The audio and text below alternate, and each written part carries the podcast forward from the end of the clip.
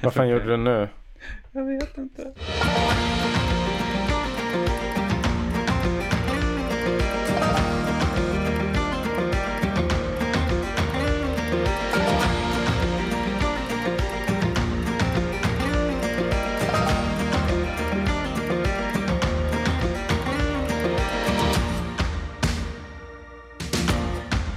Och hjärtligt varmt välkomna till Fjällvandringspodden. Jag som pratar nu heter Anton Levin och med mig så har jag Lukas Wennerholm. Tillsammans gör vi en podcast för dig som är intresserad av vandring, fjäll, vinterturer och kanske lite, lite klättring. Och eh, nu sitter vi ju här igen, det var ett tag sedan sist vi sågs. Hur är läget Lukas? Det är superbra faktiskt. Jag har njutit av eh, rejält med, ja det är synd att kalla det för julledighet, men eh, långledighet i alla fall. Själv då? Jo, det är, eh, det är riktigt bra faktiskt. Ja, för mig blev det en riktig långledighet. Eh, Jag var ju ledig från typ så här 15 januari till eh, slutet av sista veckan. Där, 15 december till slutet av sista veckan i januari. Eller slutet av första veckan i januari.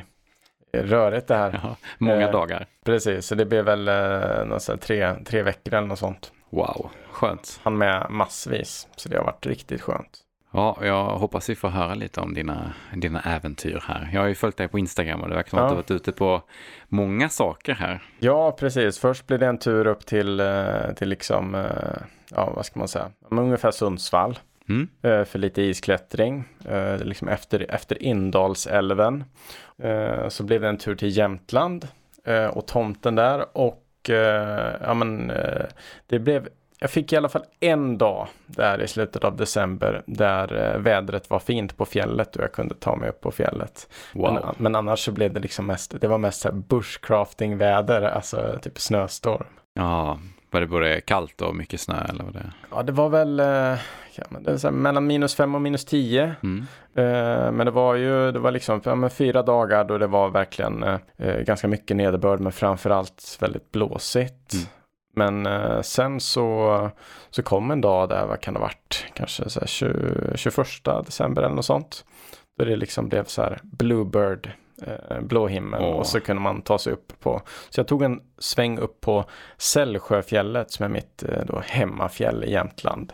Är det tillräckligt mycket snö för att man ska kunna åka? Ja, nu i år har det ju varit, eh, ja, om ni spolar tillbaks ett år så klagade jag på hur lite nederbörd det var och hur lite snö det var och så hoppar vi nu till 2023, liksom 23, eh, 2024 årsskiftet så är det ju liksom eh, svinmycket snö i Oh, terrängen. wow. Det är snarare lavinrisk istället för att det är för lite. Ja, precis. Men just här så, ja, men det var, kändes eh, ganska tryggt ändå och eh, ändå ett snötäcke på sina, på sina ställen upp till en och en halv meter Oh, wow. här. Är det sån här schysst eh, pudersnö man kan åka? Gärna och grymma På, sängar ja, i. men, ja, men på, viss, på vissa eh, liksom inblåsta ställen. Mm. Men tyvärr så var det eh, det hade varit lite för fuktigt så det var väldigt mycket så här vågor liksom. Det, Ah, ja, frusna, ja, så Ja. är väldigt tufft att åka Det- på. Så fort, så fort man får upp lite fart så kommer man in och här bara så och så känner man hur all, all, alla muskler man har i benen liksom dör väldigt fort. Och det är så jätte, jätte obekvämt att åka på för de brukar vara stenhårda de här vågorna. De ser så mysiga ut man ska kunna ta en liten sväng på dem men så bara ja, härligt. Ja, men och sen så uh, firade jag jul i Värmland och sen så tog jag en sväng till Galdhöpiggen. Men det får ni veta mer om i något annat avsnitt. Ja, man får ju inte avslöja all content här på en och samma gång. Nej, precis. Det ser i alla fall ut som att du har haft en väldigt härlig eh, julledighet. Ja, verkligen. Ja, själv så har jag varit lite ledig eh, här nu i, i början av januari.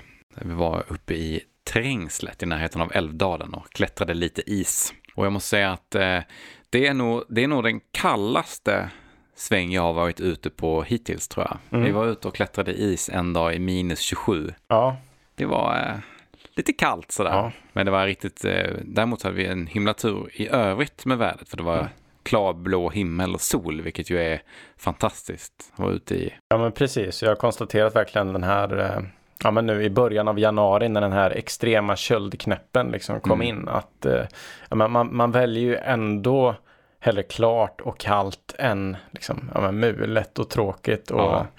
Ja. men, eh, mellantemperatur. Ja, men bara för att det är vackert. Man blir mer motiverad även om det är kallt. Verkligen. Men jag tror också att det som gjorde att det faktiskt gick att vara ute i de här temperaturerna var ju att det var helt vindstilla. Ja. Hade det blåst och samtidigt också Ja. varit nederbörd, då hade det ju aldrig gått att vara ute i de Nej. temperaturerna. Men när det är vindstilla så, så går det ändå att hålla värmen på något form av vettigt sätt. Jag kan ju berätta det ändå att när jag, när jag klev ur eh, bilen vid, vid Raubergsstulen som det heter vid, vid, eh, där vid Galdhöpiggen så var det minus 28 Mm. i, början på Ja. den turen. Gud vad härligt. Eh, så, eh, ja, jag har varit med om min beskärda del av de där temperaturerna också. och det, ja, ja. Men hade ni också eh, hyfsat vindstilla eller var det? Ja, men det blir ändå på vissa ställen så lyckades vi. Jag tror att ja, men det, det, liksom, det blåste måttligt. Mm. Ja, men, låt säga att halva dagen så var jag vindskyddad. Okej. Och andra Ja, halvan så var jag inte det. Så det var lite så här, ja. Det biter bra i ansiktet när det blåser i Ja. minus 28 grader. Ja, precis. Så man fick liksom lite återhämtning mellan varven när man kom in i lä. Mm. Och sen så var det liksom bara mentalt eh, preppa sig inför de här köld, eh, liksom, väggarna som Ja. kom. Och jag hade upplevelsen att nu när, när vi klättrar den här kylan så händerna är ju det största problemet. Ja. Händerna och även tårna till viss Mm. del. Att de, de försvinner ju så fort. Ja. Så när man greppar de här isyxorna så, så greppar man för hårt. Då, Mm. då tar det ju bara minuter och sen är ju fingrarna helt borta oavsett hur tjocka handskar man har på sig Ja. egentligen. Men jag lyckades ändå så här hålla hyfsat löst i mina Mm. yxor så jag kom upp och var inte så varm. Men då hade jag istället problemet att när jag skulle sätta mina skruvar Ja, då vart jag kall om händerna. Ja. För att det, blir, det är så här finlirigt och pillande precis. med små sen kabinhakar. Metall direkt Ja. mot handsken. Ja, det, det, var, det var det största problemet. Så när man kommit upp och skulle liksom bygga sig ett litet ankare så man sitter säkert, då, då tappade jag både fingrar och tår när jag skulle stå där och mecka för att man inte rörde sig någonting längre. Men det var helt klart en upplevelse. Ja. Men man vet att nu att det går att, eh, att göra det här utan att det blir allt för kallt om man ska säga. Jag hade ju, med, jag hade ju till och med mig eh, en damask att sätta utanpå skidpjäxan. Och sen så hade jag en värmepåse inne i pjäxan. Ja, Det, det låter bra. Den kombinationen var. Jag misstänker det- ändå att eh, skidpjäxor i plast kanske är eh, snäppet kallare än vad sådana här storskor som man klättrar is är. Ja, ja men det, det skulle jag nog. Eller, det, det känns ju som att de är gjorda för liksom alla är gjorda för en temperatur. Ja, Och jag tycker att någonstans vi, ja men, om jag inte har elstrumpor i, Mm. då tycker jag att ja men, minus 20 är liksom gränsen för mina pjäxor tycker jag. Men har Ja. jag elstrumpor i, då kan det, jag klara några grader till. Men om man har en, ja en sån här värmepåse fast liksom ovanpå tårna också. Så man värmer med elstrumpor underifrån och så den här värmepåsen har du ovanifrån. plats för det här i, pjäxorna? ja. Mm. Åtminstone fram vid tårna, Mm. inte på resten av eh, liksom så. Nej. Eh, Så då eh, kände jag att ja, men, jag hade god marginal för fötterna hela dagen. Och det är det så kallt då vill man ju också känna att man har det. ja, jag har ju inte tagit mig till eh, värmestrumpor och elhandskar och värmepåsar än. Men påsar, de finns ju på XXL för ja, 20 spänn Ja, jag vet, men jag, jag har fortfarande inte tagit mig till att använda sådana där. Men det kanske börjar bli dags Ja. när, när det är så kallt när man är ute. Ja, jag, jag har, den här säsongen har jag lärt mig eh, uppskatta dem Mm. väldigt. Jag tror också skillnaden mellan din och min tur här är att vi var ju ganska nära bilen hela Ja. tiden. Så Ja, vi, vi tog ju inga risker på Nej. så vis. Så, att vi är, så hade det blivit kallt och man kände att oj då, nu måste jag nog värma upp mig. Då hade vi bara kunnat hoppa in i bilen och Mm. värma upp oss. Eftersom vi, vi valde att vara ganska nära i den här kyliga temperaturen. Men om man är långt ut på fjället då har man ju mindre möjligheter att bara stanna och värma sig lite. Det kanske inte är så lätt. Precis. Ja. Ja. Det, det har ju hänt lite i vår omvärld också, eller jag tänker framförallt på att eh, eh, en eh, anrik så här, friluftsbutik har gått i konkurs. Ja. Det, vi har ju haft en, liksom, en eh, så här, höst där det har varit lite så här svajigheter på marknaden och eh, då har en butik, en skånsk butik som heter Friluftsvaror som har funnits sedan eh, 60-talet gått i konkurs. Så det är, eh, det är lite trist. Många har säkert sett reklam från dem, men jag tror att eh, är man liksom inte skåning så är det nog ingen här butik man upplevt som jättestor. Men den har funnits väldigt länge, så att det är, ja, trist i alla fall. Ja, har, har du handlat någon gång från den? Jag har testat ett av deras tält faktiskt. Ja, Eh, okej. Ett av deras egna. Var det det här fyramannatältet? Ja, Ja, precis. det har jag ju. eh, Jag undrar om inte jag har sovit i det någon gång. Ja. Kanske. Mm. Eh, nej, men så det har jag gjort och eh, ja, det, det var väl som det var liksom. Ja, Men vi- annars, de, de är ju precis som alla andra butiker att de hade ju, ja men så att säga, alla de stora märkena tillgängliga också. Men hade ett litet eget sortiment med lite tält och sådär. Ja. Nej, men jag, jag har själv aldrig provat just den butiken. Jag Nej. har nog eh, fallit offer för att handla på de stora, ja. eftersom de har stora sortiment. Och sådär. Ja. Mm. Ja, men jag kan ändå förstå utifrån att de hade ju en butik Ja. Bor man, eh, jag vet inte vilken ort de fanns på så, men bor man där så är det ju såklart eh, en, en liksom lyx att kunna ha tillgång till. Det är som eh, väldigt många är ju, stockholmare är ju avundsjuka på att fjällsport inte finns i Stockholm utan finns i Göteborg för att det är en butik med liksom väldigt bra utbud. Ja, de har ju lite mer fokus mot lättviktsgrejer och ja. sådär som inte, inte är helt lätt att prova Nej, på precis. här. Precis. Vilket är lite förvånande ändå. Man skulle kunna tänka sig att det fanns alla ja. butiker i Stockholm, men så verkar ja. det inte vara. Mm. Ja, det är tråkigt. Vi, mm. vi får väl hoppas att uh, det här uh, tuffa ekonomiska läget sakta blir bättre här nu ja. under 2024. Men vi får väl se, den som lever får se. Ska vi röra oss in i dagens uh, huvudtema? Vi ska ta en tripp ner för Memory Lane, vad, du gjorde, vad du gjorde förra påsken. Jajamän, eh, jag tänkte att ni ska få följa med på den tur som, som jag gjorde under förra påsken tillsammans med några vänner. Det här är en, en, lite annorlunda tur sett ur vad vi brukar prata om i, i fjällvandringspodden.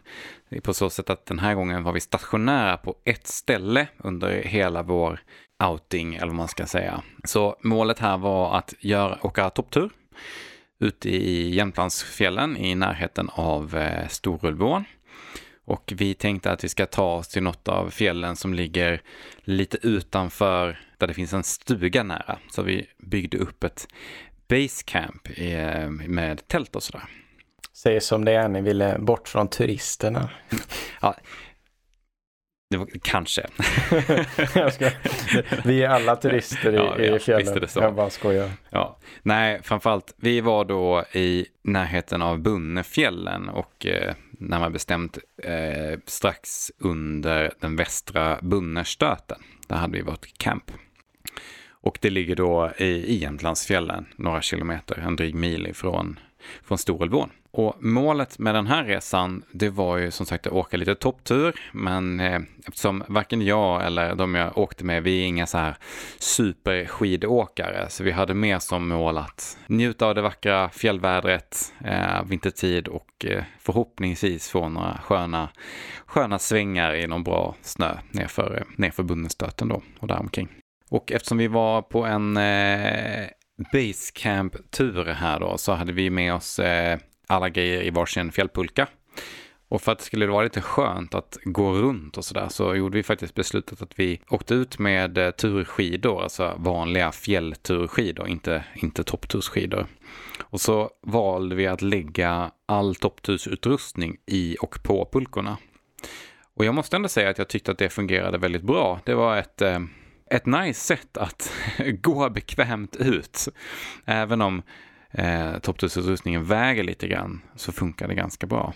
Och eftersom vi just bara gick till en plats och inte mm. behövde flytta runt på oss jättemycket så, så var det inga problem att dra, dra ut grejerna på den här första dagen.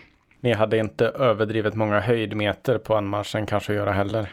Nej, jag tror, ja, vi gjorde väl kanske en så 300 höjdmeter, mm. men vi hade ju inte heller någon tidspress på oss, så, att, så att det gick ju annat att göra ändå. Men eh, som sagt, sen slog vi upp ett litet tältläger mellan den västra Bunnestöten och en annan fjäll som heter Lappenchakke. Eh, så det finns en liten dal mellan två fjälltoppar. Så där slog vi upp ett litet tältläger. Och det här var då cirka 8 till 10 kilometer ifrån Storulvån.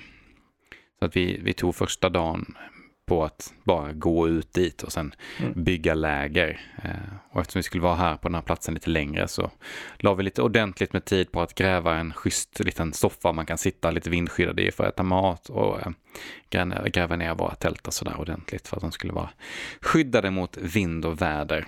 Och är det när man, eh, när man går in däremot, är det då skidar man liksom över Handelån då eller? Ja, exakt så. Så man, man skidar, vad blir det, det blir sydväst sett från Storulvån. Mm. och så om man tittar på en fjällkarta så kan man se att vinterleden går över, över Handelån. Men den var lite, jag minns att den här övergången var lite lurig att hitta för den är inte riktigt utmarkerad. Ah, okay. eh, och så, så fanns det skidspår lite överallt. Mm.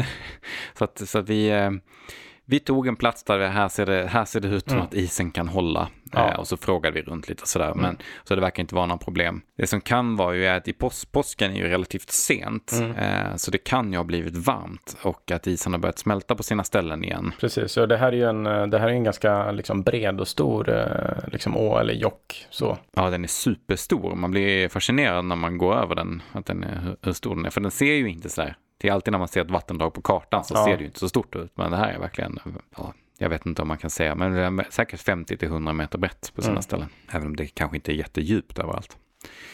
Ja, nej men så precis så. Man, man skidar över Handålån och så fortsätter man eh, bort mot en liten plats som är utmarkerad som heter Kallingen. Och där svängde vi då rakt upp mot fjällen. Eh, norrut då blir det. Västra Brunn, Bunnerskalet står det på min Ja, exakt. Ja, så heter, så heter dalen, ja. Västra Bunnerskalet. Så där skidade vi uppåt. Först tog vi oss igenom eh, grönlandskapet med ganska tätt så här björ, fjällbjörkskog. Mm. Eh, och så fortsätter man upp där och sen strax efter att det blir kalfjäll så stannar vi för där hittar vi en, en liten sänka med mm. eh, bra naturligt vindskydd och sådär. Mm. Det här var en, en fascinerande grej. Vi hittade rinnande vatten också, vilket ju var extremt bekvämt. Oh. Så för att slippa så smälta snö varje mm. dag så hittade vi en, en bäck som mm.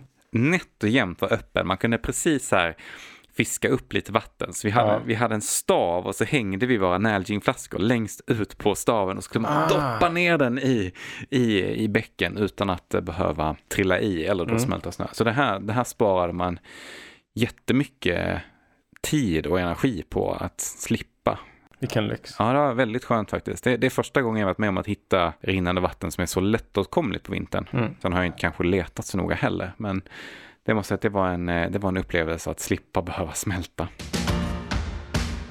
Till den här turen då så hade vi med oss lite andra grejer också. Vi tog ju med oss det här det vanliga man behöver för att eh, vara ute och tura på vintern såklart. Som vi har gått igenom i andra avsnitt. Mm. Men sen för eftersom vi skulle vara borta några dagar och vara en bit bort så hade vi med oss här och skulle åka topptur så hade vi med oss lite lavinutrustning, vi hade med oss en nödsändare och lite sådana grejer för att man ska känna sig säker ute på fjällen. Mm. Och sen är det ju eh, som alltid så att man tänker sig mm, vår, vinter, vi ska ha strålande sol och klar himmel och kunna åka, åka skidor i t-shirt. Det är ju målbilden. Så var det tyvärr inte riktigt, utan när vi kommer fram eh, och, och, vaknar upp då första dagen i vårt eh, lilla basecamp så är det snarare blåsigt och i stort sett eh, tjock dimma. Så det, det är helt whiteout i stort sett runt hela campet. Men vi tänker att vi ska försöka oss på att göra en, en tur i alla fall. Och eftersom jag är ganska envis så tänker jag att givetvis ska vi ju försöka oss på att gå på den högsta toppen här första dagen. För att mm. eh, ja, vi måste ju gå upp på högsta toppen, så mm. enkelt är det. Eh, så vi beger oss av och försöker ta oss upp på den södra sluttningen av den västra Bunnenstöten. Mm. Eh, och vi har då läst i en bok som heter Toppturer i Jämtland, eh, mm. som är en väldigt bra bok om man vill se vart man kan åka skidor ute i, eh, i fjällen i Jämtland. Ja. Verkligen. Eh, och där är tydligt utmarkerat både då vart man kan gå upp och vilka olika kända åk som finns att åka ner för igen. Och lite, ja, men lite tankar kring lavinrisk också tar de upp ja. för den som liksom känner sig eh, när man är osäker. Precis, och det är något som är, dels kan man ju använda eh, Lantmäteriets kartor för att kolla lutning och sånt där, men det står ju även i den här boken vad det är för lutning, vilket gör att man kan ta ett ett väl, eh, välgrundat beslut om var man väljer grupp utan att utsätta sig för allt för mycket lavinrisk. Men eh, som du nämnde här, så förra året så var det lite mindre snö. Eh, så det var, det var inte jättemycket snö på fjället förra året. Framförallt inte runt påsktid. Mm. Det var ju absolut ett, ett, eh, ett lager med snö över hela fjället, men inte, inte sådär jättetjockt. Ja, i alla fall, vi, vi försöker oss på den här, den här toppturen. Så vi börjar med att skida bort till där man ska försöka ta sig upp. Det är en ganska bred och eh, jämnlutande sluttning. Men problemet är ju då att dels så är det så här vind, eh, vindpinad stenhård snö, så det är inte så lätt att få fäste i det där med sina Nej. stighudar. Och sen är det ju också eh, fullkomlig whiteout, så det är lite svårt att lokalisera sig på var man är i förhållande till vad den rekommenderade uppstigningsvägen är. Så vi, vi börjar sakta så här, knata lite uppåt och så känner vi bara, ja, var är vi någonstans? Vi har ju en uppfattning om var vi är, men inte någon så här, vi vet inte exakt vilken fåra vi är på, på den här sydsidan. Men vi, vi, vi ligger i här och håller på kanske i en, en till två timmar ungefär och försöka ta oss upp. Men till slut så börjar det bli vad vi upplever som ganska brant. Eh, och eftersom snön är så, så hård och man inte vet hur det ser ut ovanför så, så tar vi faktiskt beslutet att nej, men nu är det nog dags att vända. Eh, det var, vad kan det ha varit, minus, minus 10 och sådär. Så det, var, Ja. det var ganska lite kämpigt väder. Vadå, ni, ni hade inte skarjärn med er? Nej, vi hade inte skarjärn med oss. Det är ganska skönt att inte ha tagit med ofta. För det jobbiga är att man ska ner sen. Mm. Jag har faktiskt aldrig använt ett par skajärn. Jag är inte en tillräckligt eh, eh, van topptursåkare att jag har all den här utrustningen. Eh, Ja, jag, har, jag har tagit med det ett par gånger Ja. men aldrig fått använda det. Det kanske är någonting som kan vara värt att införskaffa. Kanske framförallt till eh, eventuella senare äventyr det här året. Men eh, vi, vi, eh, vi tar beslutet att nej, men vi åker ner härifrån. För att eh, vi, vi upptäcker, man vet ju också det att när man går upp på stenhård snö så kan man också tänka sig att det kommer att vara ett stenhårt åk neråt också, Mm. vilket ju inte är så superroligt. Mm. Så man hade inte så där jättemycket att se fram emot för att ta sig ner heller. Så då, då gav moralen upp här och vi tänkte att nej, nej, nu får det vara nog. Nu åker vi tillbaka till campet och, och käkar lunch.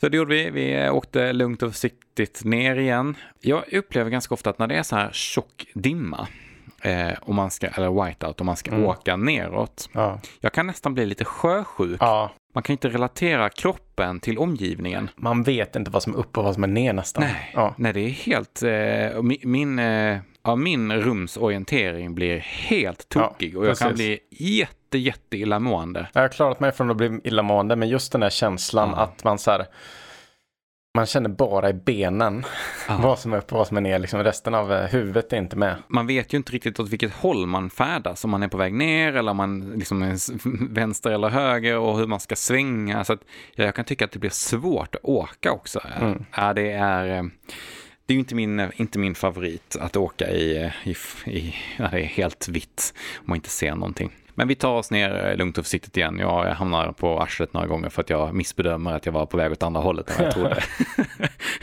Jobbigt är om det kommer en gryta eller någonting Mm. när det är sådär.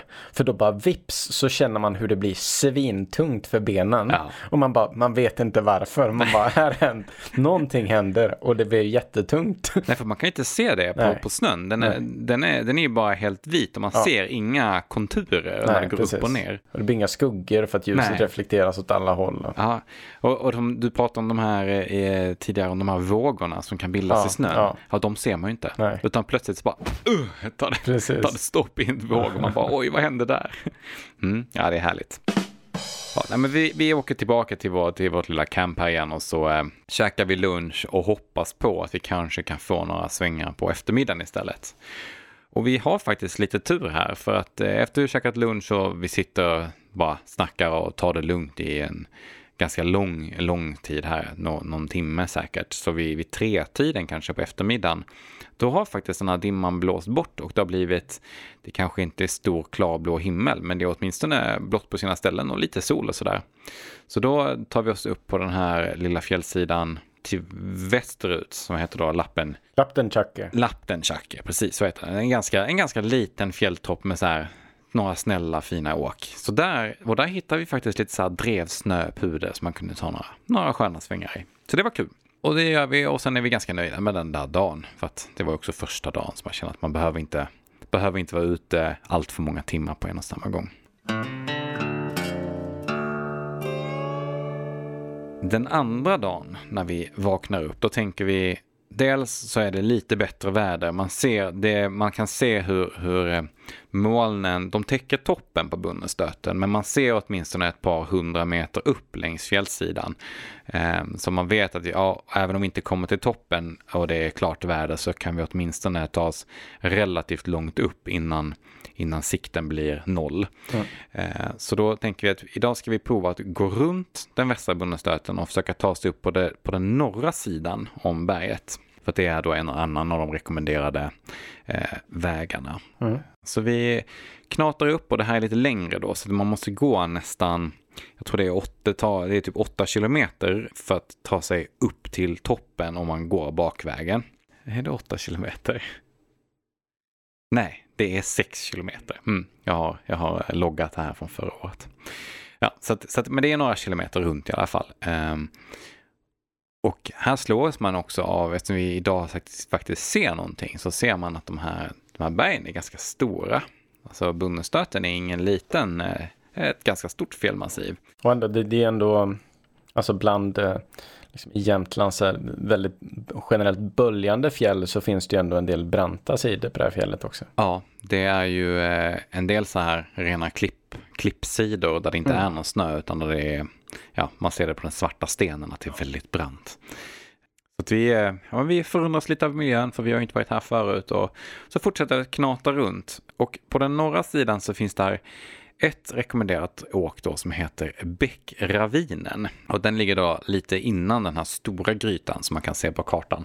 Dels är vi inte helt säkra på att vi är på rätt plats, men, men vi, vi, vi tror att vi är i, i, Bäckravinen. Så vi provar att gå upp där. Och här har vi den stora turen att eftersom på norra sidan där har snön dumpats av vinden. Mm. Så att det, antagligen då all den här snön som har varit på sydsidan, den mm. ligger ju på det norra facet. Ja. Eh, vilket gör att det faktiskt finns ganska bra snö att åka i. Mm. Så här får vi faktiskt en hel del schyssta, lite, det är väl synd att kalla det puder, men var åtminstone eh, ganska bra snö att åka i, vilket var väldigt roligt. Så här går vi, går vi upp och ner två gånger och, mm. och provar på de olika, olika åken. Jag tycker att eh, men, lagom puder är bäst. För jag, ja. men så här, och du har väl heller inga så här superbreda skidor utan du har Nej. väl normala skidor liksom. Ja. Och det, har man normala skidor då vill man ju inte ha en puderdump en halv meter. Nej men så är det väl lite grann. Men jag har ju aldrig fått uppleva, eller fått och fått, men jag har aldrig lyckats ta mig ut någon gång när det har varit så här jätte jättetjockt med puder. Nej, då, då, måste man ju nästan åka till specifika ställen, typ ja, med Hemavan eller Riksgränsen ja. eller sådär. Men det händer ju att det sker även i Jämtland och sådär. Men det gäller att man är på plats när det sker. I Stockholm, november, var det två år sedan? Ja, ja jag kommer ihåg att du skickade ut en, eh, ut en video på när du är ute och åker.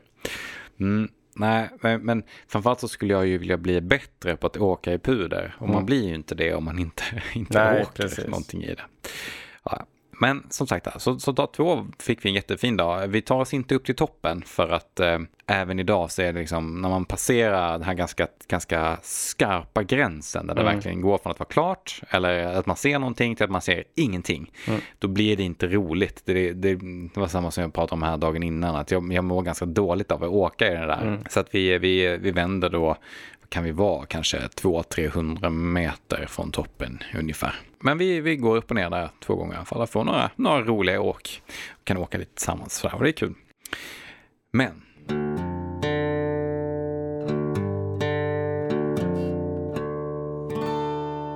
den tredje dagen som då också är vår eh, sista dag här. På... Du skulle sett hur Lukas sken upp här. Alltså.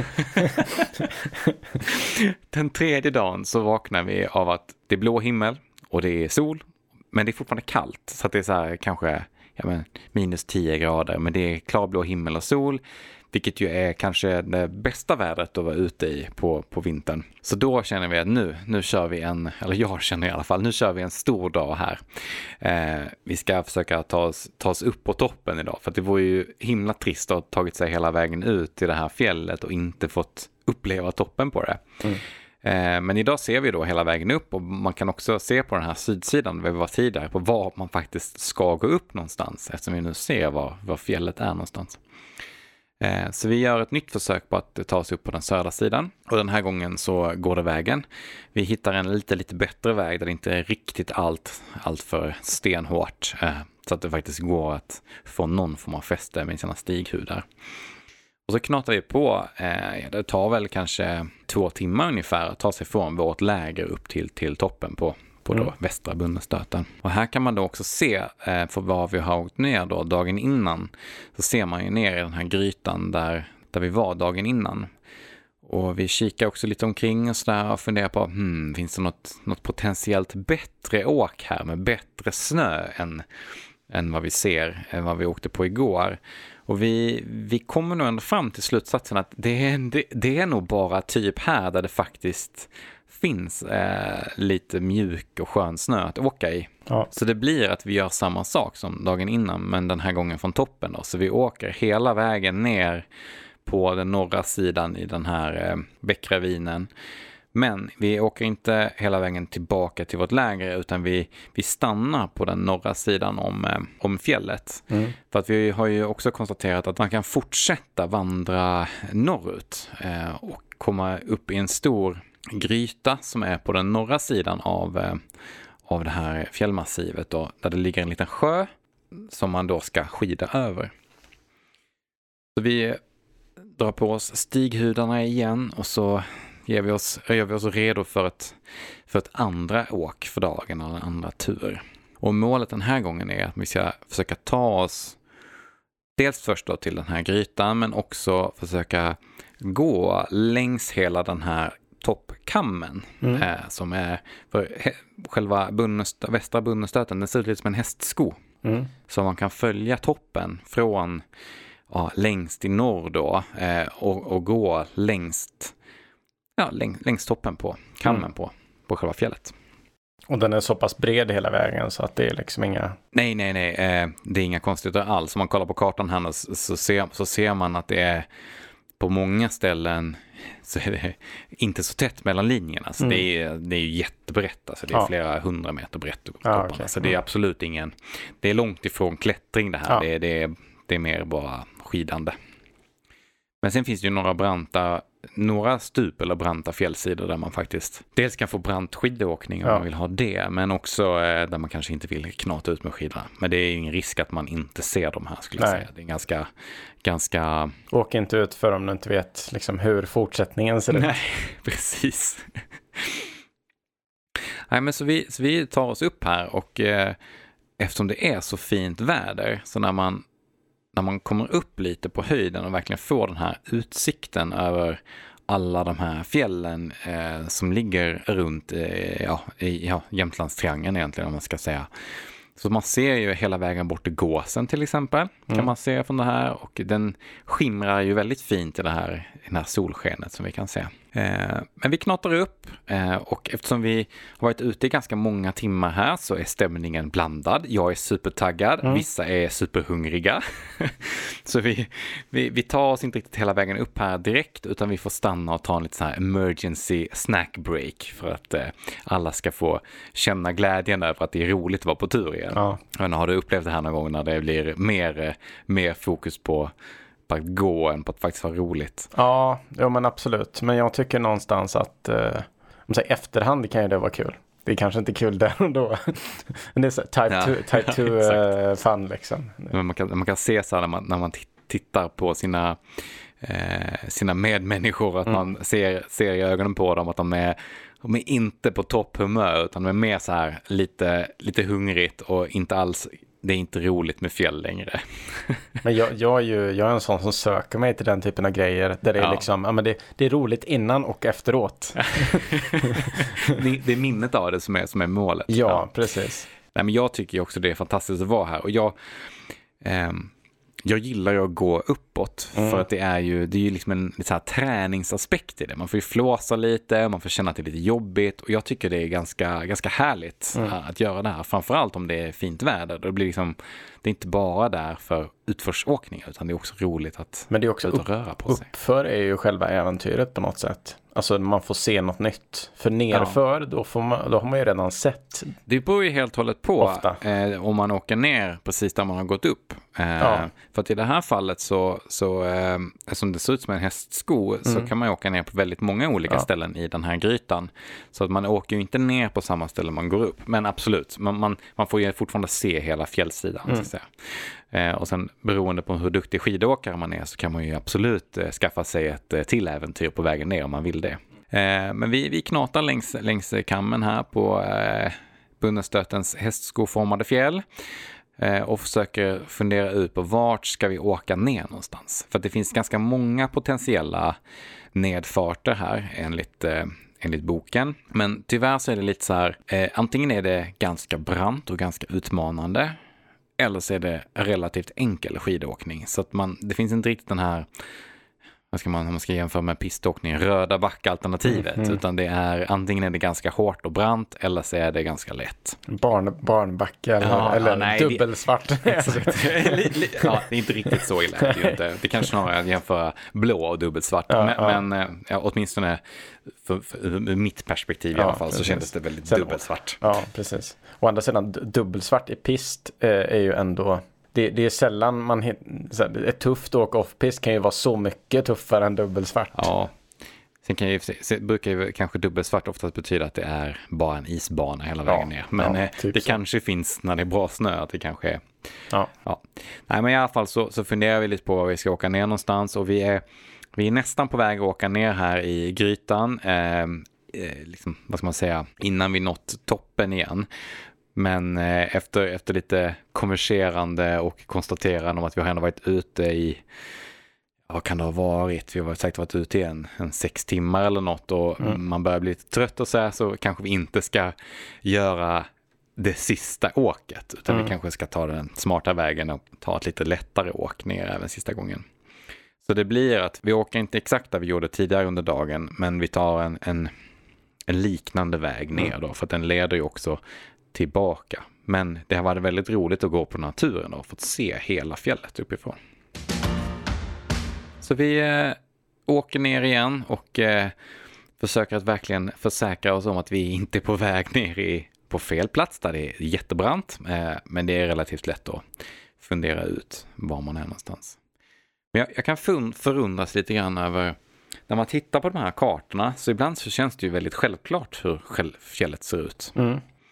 Men sen kommer man dit och, och sen är det ju oftast det är ju lite mindre kullar och sådär som, inte, som man inte ser i höjd, höjdlinjerna på kartorna. Och de kan liksom, det blir massa så här fake-toppar. Ja, precis. Och sen blir du får ju den, när du själv går upp så blir det ju en, det blir en ja, men, perspektivförvrängning i och med att du har alla de här eh, ja, hindren. Mm, precis. Men så att det blir lite den här att man, man, man, om man inte är 100% säker på, på vilken topp som är vilken så kan man, kan man lätt ändå förvirra sig bort lite grann på vart, vart man är på väg ner och sådär.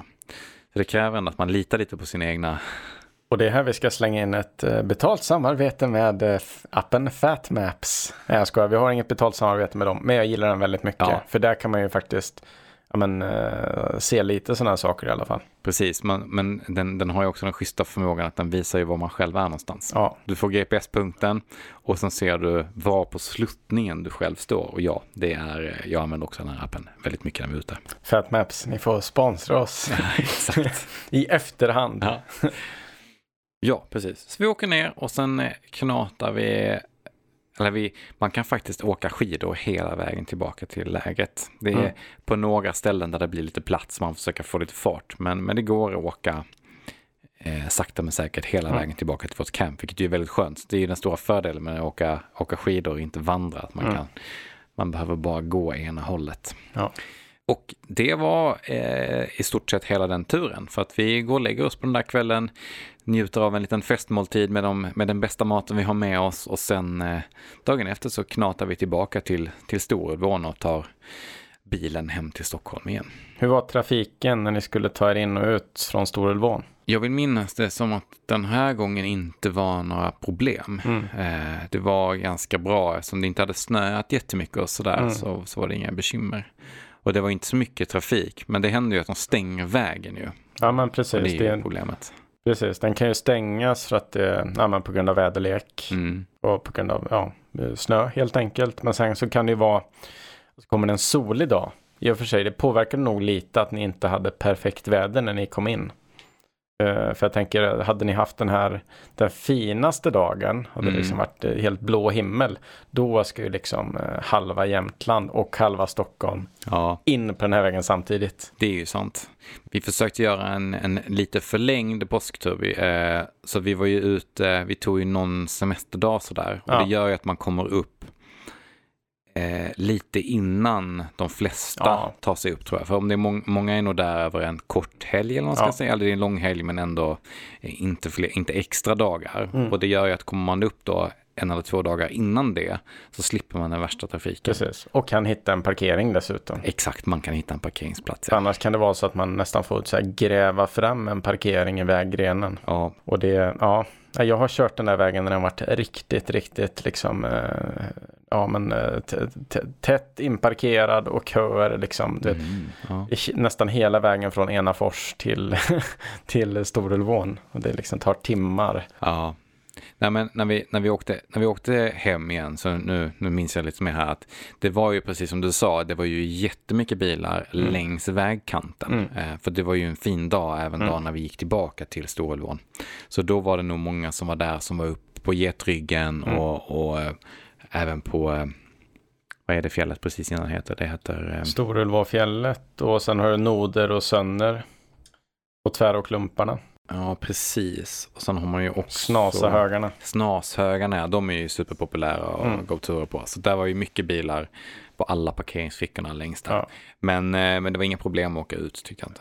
Och även, även trafiken hem var helt okej. Trots att det är så här söndagen, eller nej måndagen blir det ju. Den röda måndagen efter Ja. påsken. Det är ju en eh, trafikdag av, Mm. av rang det. Ja, men så att det kan vara värt för våra kära lyssnare att tänka på om de vill bege sig hit att eh, ja, men i eh, Brunnefjällen så kan du ju få vara hyfsat ensam men däremot så ja, men, eh, det kan vara värt att tänka över eh, ja, liksom sin bilresa in till Storulvåns fjällstation för är det en dag som väldigt många är lediga så kan det vara, kan det vara trångt på vägen och det kan ta lite extra tid mot vad ni har liksom räknat med. Mm. Nej, vi såg ett annat, på de här fyra dagarna vi var ute i vårt basecamp så såg vi ett annat eh, sällskap som åkte skidor. Annars var vi helt själva. Härligt. Mm, det var härligt. Sen tycker jag det är ganska roligt att snacka med folk Ja. också. Men, men, eh, men det var absolut härligt. Man, man går in i lite olika mode. Om man tältar mitt i ingenstans, då eh, räknar man inte med att få vara så social utanför, utanför gänget. Ibland kan jag ändå upp, uppleva att, att det finns en trygghet i att man är många som är ute. Mm. Alltså att man kan känna att om man, om man, eh, om man är och skidar någonstans och att man inte behöver, man, man behöver inte vara rädd för att gå vilse eller man behöver inte vara rädd för, jag vet inte, det kan finnas en trygghet i att man ser andra människor runt omkring och sådär. Ja, det, absolut. det skiljer sig åt från gång till gång. Jag tycker ofta att framförallt om vädret är lite, till, lite utsatt så Mm. kan det vara ganska tufft att vara helt själv. Mm. Eh, Att man kan känna sig lite ensam och liten på jorden. Mot när det är en solig dag, då är det ju inga problem alls. Då är man ju kungen på jorden Ja, istället. precis. Eller ja, på fjället. Ja.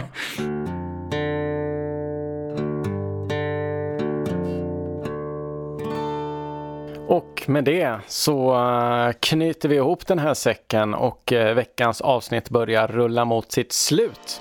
Har ni specifika ämnen ni vill att vi tar upp i framtida avsnitt eller ställa frågor till oss, hör av dig till oss via vår Instagram, at fjällvandringspodden.